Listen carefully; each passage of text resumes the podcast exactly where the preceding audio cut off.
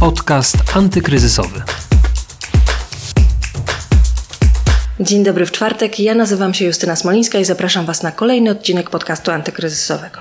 Dziś porozmawiamy o tym, jak pandemia wpłynęła na sytuację branży budowlanej.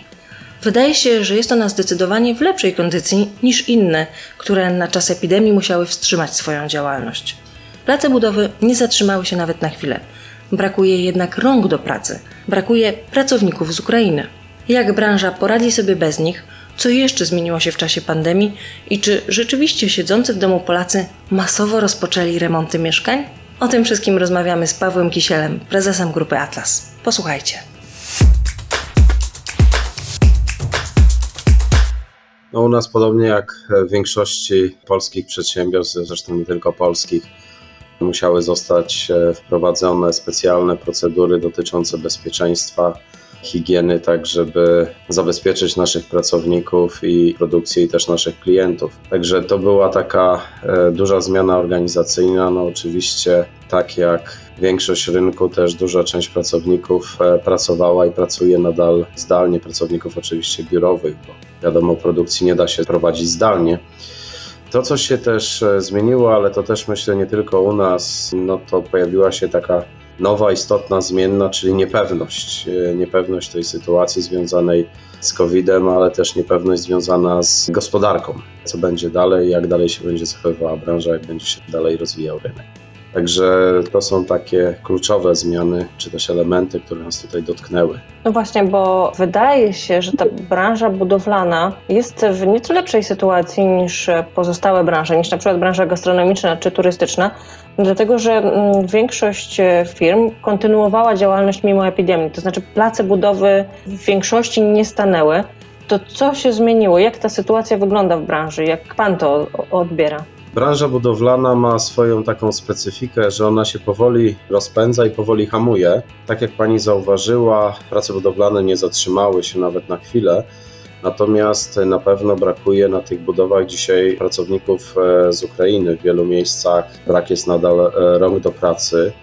W wielu miejscach Polski wydawałoby się, że czas kryzysu spowoduje obniżenie kosztów pracy, nic takiego nie ma miejsca, tego nie obserwujemy jak na razie. Także póki co te inwestycje, które zostały rozpoczęte, w większości są kontynuowane. Tam, gdzie były jakieś przerwy, nawet krótkoczasowe, to głównie były spowodowane na początku strachem przed epidemią, czy też e, problemami z pracownikami, no ale wiadomo, z czasem wszyscy wrócili na te budowy, także poza obniżeniem tempa prac w niektórych przypadkach my nie dostrzegamy e, jakichś na dzień dzisiejszy negatywnych zmian.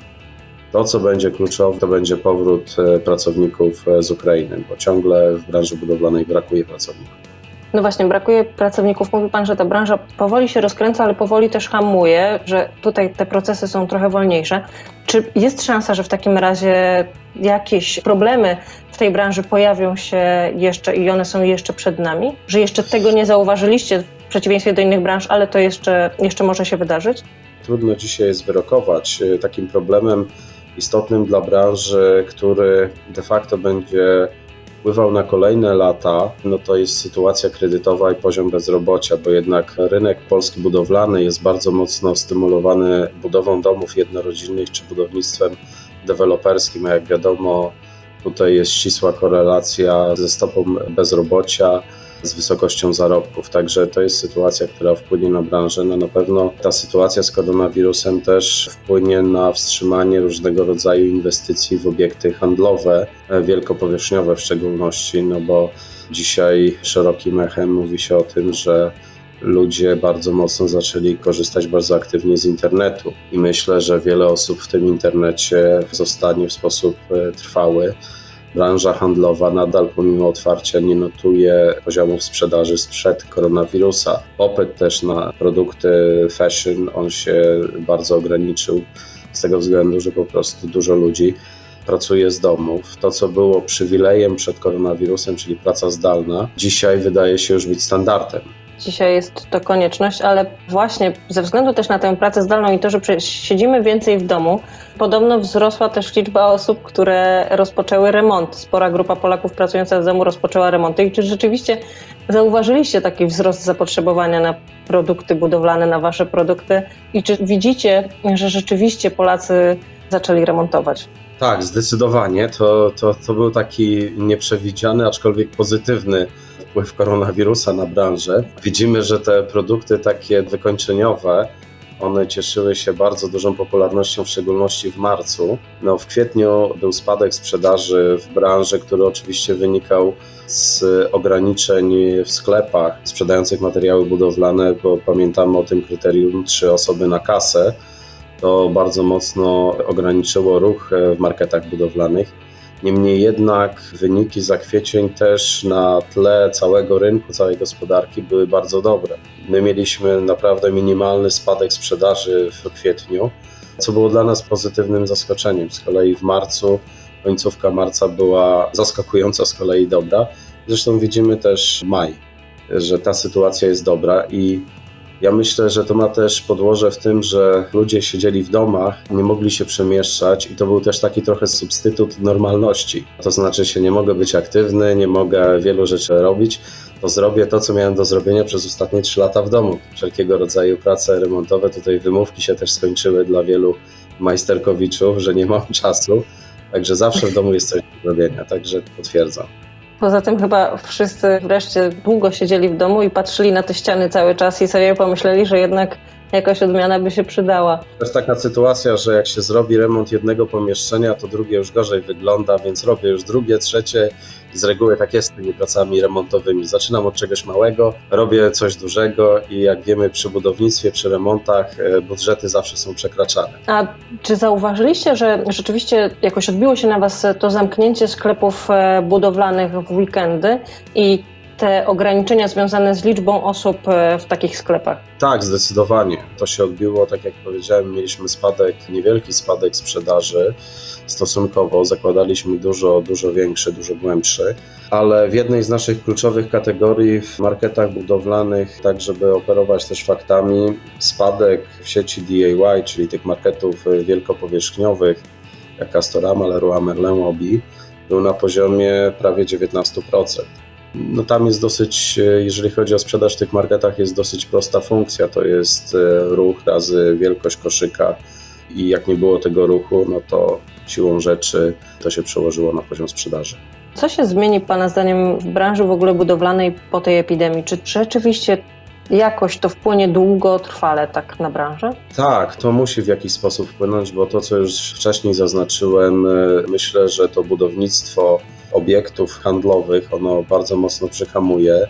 Będą się rozwijały magazyny. Niepewna jest sytuacja, jeżeli chodzi o budownictwo deweloperskie i budownictwo jednorodzinne, także to wpłynie w średniej perspektywie czasowej.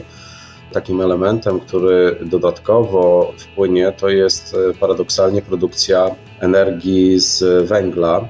W wielu materiałach budowlanych wykorzystywany jest gips. W momencie lockdownu spadło zapotrzebowanie na energię, więc e, zgodnie też z polityką redukcji emisji CO2 pierwsze są wyłączane, czy też ograniczana jest produkcja energii z e, węgla. W związku z tym brakuje gipsu syntetycznego na rynku.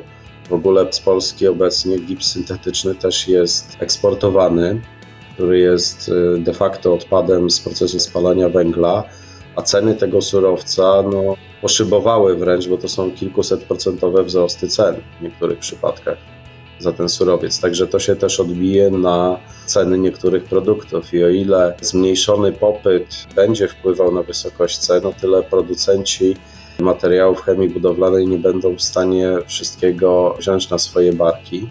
To jest jak gdyby ten jeden element. No i drugi oczywiście to, co towarzyszy każdemu cyklowi koniunkturalnemu czy też kryzysowi na rynku.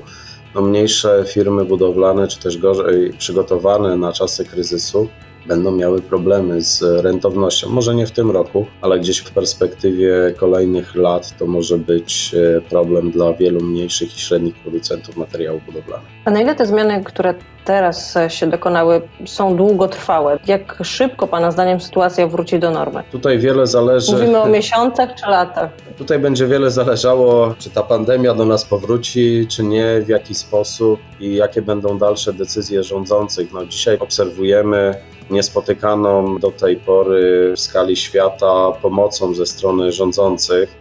I to będzie miało bardzo duży wpływ na to, jak się ten rynek e, będzie kształtował. Ja myślę, że dzisiaj jest za wcześnie tutaj prorokować, czy też prognozować, co będzie dalej. Zobaczymy, czy będzie ta druga fala, czy jej nie będzie, jak te programy przełożą się realnie na rynek, jakie będą dalsze decyzje rządzących, bo póki co wszystkie programy są nastawione na ratowanie tego, co jest dzisiaj a nie ma jeszcze programów, które miałyby stymulować rozwój takich programów w sensie konkretnych działań, bo dzisiaj sprowadza się do wielu bardzo takich ogólnych haseł, kierunków, a jak wiadomo, procesy budowlane, inwestycyjne to są procesy, które trzeba przygotowywać miesiącami. Także dzisiaj jest zbyt wiele znaków zapytania. I ten poziom bezrobocia to jest takie wyzwanie i polityka banków, jeżeli chodzi o kredytowanie nieruchomości. My jako Polska nadal mamy dosyć niski współczynnik mieszkań na jednego mieszkańca, na jednego obywatela i nadal jest duże zapotrzebowanie na domy, na mieszkania. Ale dzisiaj obywatele są ograniczani polityką banków. Banki są dzisiaj bardziej restrykcyjne, jeżeli chodzi o przyznawanie kredytów, a Polacy też obawiają się, co będzie jutro, więc niektóre decyzje inwestycyjne są po prostu przyciągane. Także Musimy poczekać do końca trzeciego kwartału, żeby coś więcej móc powiedzieć. Wiadomo, że wiele inwestycji, które zostały rozpoczęte przed pandemią, one będą kontynuowane, bo wstrzymanie prac budowlanych też kosztuje. Także myślę, że ten rok i może przyszły będzie gorszy niż ten dla branży, ale jeszcze nie powinien być katastrofalny. Zobaczymy po trzecim kwartale. Tyle mogę powiedzieć e, na dzień dzisiejszy przy obecnym stanie wiedzy. Paweł Kisiel, prezes grupy Atlas. Dziękuję bardzo panie prezesie za rozmowę. To tyle na dziś. Słyszymy się, mam nadzieję, w przyszłym tygodniu, a wszystkie rozmowy znajdziecie na stronie pb.pl ukośnik antykryzysowy i w aplikacjach podcastowych, w tym na SoundCloud, Spotify i Apple Podcast. Justyna Smolińska, do usłyszenia. Podcast antykryzysowy.